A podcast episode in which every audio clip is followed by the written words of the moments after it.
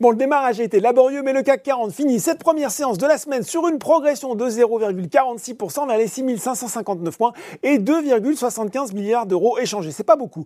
Outre-Atlantique, les indices américains tutoient de nouveaux records alors que se profile la saison des résultats trimestriels. On prendra connaissance notamment cette semaine de ceux de Bank of America, Citigroup, Wells Fargo ou encore Morgan Stanley. En attendant à 17h45, le Dow Jones grimpe de 0,3% vers les 34 941 points, que le Nasdaq est stable vers les 14 704 points. Allez, un petit tour sur le marché français pour regarder qu'ici les meilleures progressions et on retrouve en tête du SBF 120 JC Deco, le spécialiste de la communication extérieure qui est soutenu par JP Morgan qui a relevé son opinion de neutre à surpondérer sur le titre tout en augmentant son objectif de cours de 26 à 29 euros. Le courtier anticipe désormais deux années de fort rebond pour la croissance économique, ce qui bénéficiera au secteur. Derrière, on retrouve Eurofins Scientifique, le français, qui a annoncé le lancement d'un kit de test PCR Covid-19 en vente libre avec la chaîne de pharmacie américaine Rite un test autorisé par la FDA, toujours sur l'SBF 120. Les foncières comme ICAD et Covivier ont été en forme. Et puis sur le CAC 40, le tiercé gagnant est constitué par Sanofi, Worldline et Téléperformance. Hermès International gagne 1,3%. Odo BHF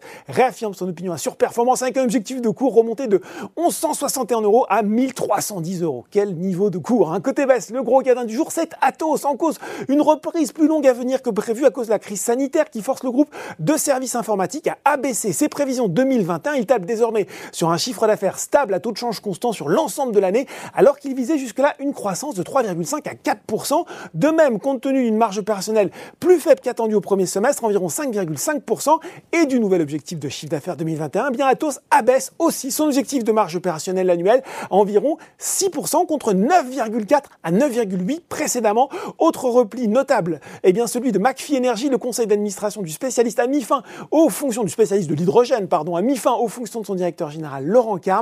À titre transitoire, c'est Luc Poyer, président du conseil d'administration, qui assurera euh, sa fonction. Et puis, euh, Solution 30 repart aussi à la baisse et perd plus de 7%. Voilà, c'est tout pour ce soir. En temps, n'oubliez pas tout le reste de l'actu éco et finance est sur Boursorama.